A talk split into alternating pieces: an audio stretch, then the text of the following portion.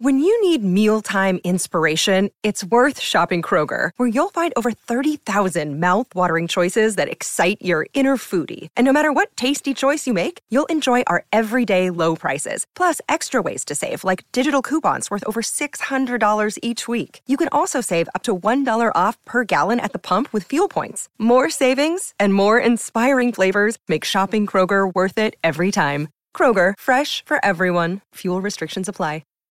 Quantum error correction, what it is and why it matters. I'm Tanya Hall, and joining me is Doctor Zaira Nazario, technical lead for quantum theory and applications at I B M Quantum. Welcome, Doctor Nazario. Thank you. Thank you for having me.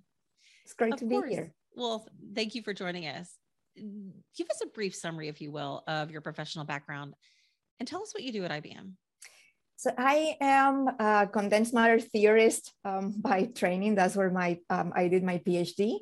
And more recently, well, I mean, it's been over a decade now um, that I've been, um, I, I transitioned from condensed matter theory to quantum computing. Um, I've been in the field of quantum computing for about, um, you know, over eleven years.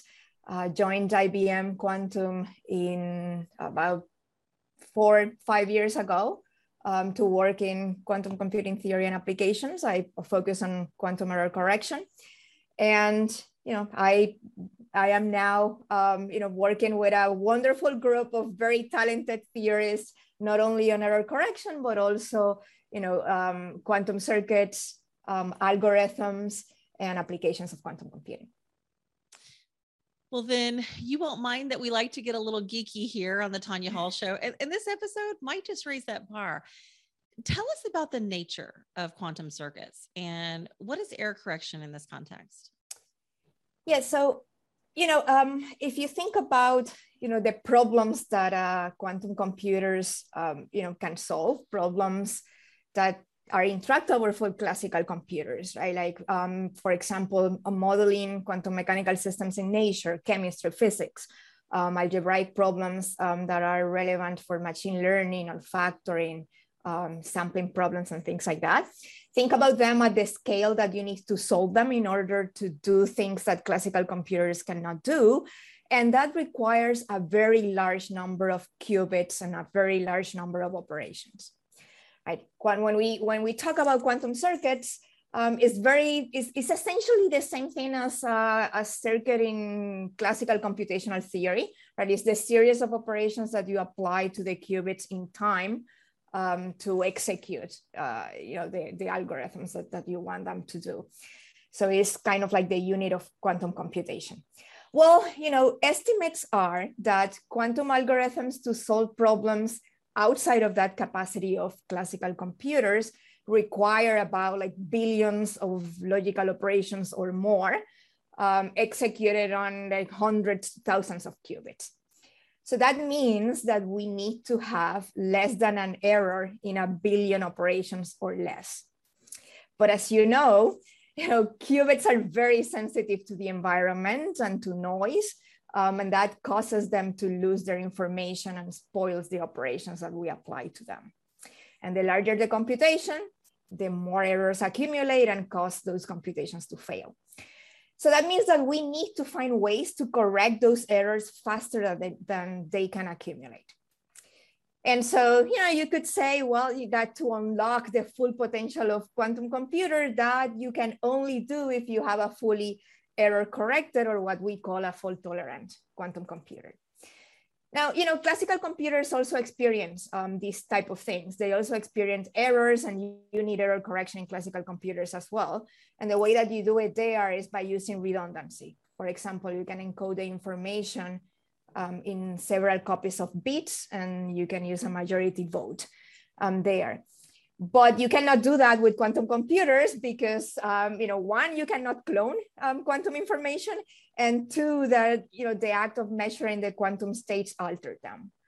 Um, but what you can do, and here's what um, quantum error correction codes, uh, you know, actually are, is that you spread a single qubit worth of information over multiple physical qubits, and then you use some other helper qubits that you entangle with the ones that contain the data. And then those helper qubits let you um, learn enough information about the signatures of the errors so that you can detect and you can correct them. And that way you can build those reliable quantum computers out of unreliable components. Are quantum errors a natural byproduct of quantum physics? Are they more due to the relatively young state of quantum design and manufacturing? You know, there's a, a quote that I really like um, uh, that uh, says that anything that is not prohibited is mandatory. And so you have like all these states and they can interact with the environment and it's not prohibited, so it's mandatory. They do, right? They talk to, to everything essentially, and they are affected by everything around them. So you, that causes the decoherence of the information. Um, also remember that in order to apply the operations, you send microwave pulses to control the rotations of your qubits. And sometimes, you know, those pulses that you send to do a, a gate between two qubits can alter um, neighboring uh, neighboring qubits in ways that you didn't intend. So it's a it's a function of like you know these systems, like you know um, the complexity of building systems of multiple qubits. And it happens. It's not a unique to quantum computers, like I mentioned. Um, it also happens in classical computers. It's just that um, you know. It's, it's easier to correct them in classical computers. It also, um, classical computers have gotten like really, really reliable. So we need to also improve the hardware, improve the control electronics in order to get higher reliability and higher fidelity and lower that error rate in our systems um, up to some threshold. And, and as long as we lower the error below that threshold, then we could apply these error correction schemes that then can let us execute arbitrarily large um, circuits um, as long as we are below that, that threshold in error. This episode is brought to you by Shopify. Forget the frustration of picking commerce platforms when you switch your business to Shopify, the global commerce platform that supercharges your selling wherever you sell. With Shopify, you'll harness the same intuitive features, trusted apps, and powerful analytics used by the world's leading brands. Sign up today for your one dollar per month trial period at shopify.com slash tech, all lowercase. That's shopify.com slash tech. So looking forward then, how do we, how do you see, in fact, us addressing the error correction challenge? What breakthroughs might yield maybe the best results, and what kind of time frame might we be looking for for these things to happen? So we there are um, two main things. We need um, quantum hardware that has enough um, physical qubits with the right connectivity so that we can implement these error correction schemes. And as I mentioned, we need to lower the error rate um, in the operations in our devices to be below that threshold. But something that I, you know, we also need to reduce as much as possible the cost of implementing error correction, meaning we need to reduce the number of qubits and the number of operations that are involved. And the reason I mentioned that is because the codes that are considered to be the best candidates for the hardware that we currently have, um, those have an overhead for doing these um, large-scale computations of practical interest that is really prohibitively large, right? It, it increases the number of qubits and operations that we need to do by several orders of magnitude. And so, you know, we, we really, really need to find um, error correction codes that are more efficient, that can correct more errors with less resources. We need to be able to use those codes to do logical operations. You'll hear a lot of people saying, Um, we will have a logical qubit by, I don't know, in the next two years or three years or whatever.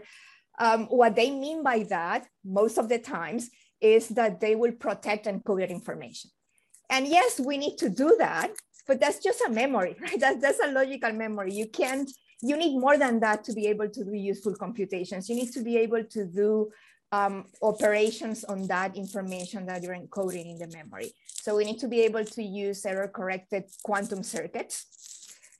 Um, by about twenty twenty-three, um, at I B M Quantum, we expect to have a system with a little bit over a thousand qubits. Uh, that system, we see it as a very important point because it will get us closer to um, implementing, you know, these error-corrected machines, um, it will be large enough that it will let us start testing um, error correction schemes, seeing how they perform, um, seeing what engineering challenges we, we encounter. And importantly, um, it would allow us to start testing more efficient error correction codes. Now, I also want to mention that um, it's not that you cannot do anything until you have like these fully error corrected machines, right? There's a lot of things that you can do um, in between. You know, we have to be, um, we have to be leveraging um, all that computational capability of these machines as we build at, at every step of the way as we move towards um, fault-tolerant machines. And we can do that by improving the quality of the hardware, you know, in size, in, in fidelity, in capabilities, but also by having breakthroughs and innovations in theory so that we lower those um, requirements for solving useful problems. And so you'll see um, a point where they will meet in the middle. High hardware and theory will meet in the middle, aided by software, and we'll be able to do um, solve practical, um, useful problems with very with limited error um, correction by using heuristic um, algorithms that can be implemented near term with shorter circuits, and by using techniques that mitigate the errors, not full error correction, but mitigate them using classical means so that it allows you to do more. Doctor Zaira Nazario, technical lead for quantum theory and applications at I B M Quantum. If somebody wants to connect with you and find out more about your work, how can they do that? They um, can follow, you know, our Twitter account, um, twitter.com slash Qiskit, and they can also learn um, everything about what we're doing uh, through our website, ibm.com slash quantum dash computing. Thanks again for joining us. Thank you. Of course. And find and subscribe to more of my interviews right here on all the major podcast platforms under the Tanya Hall Innovation Show and or at tanya hall dot net. Thanks for watching.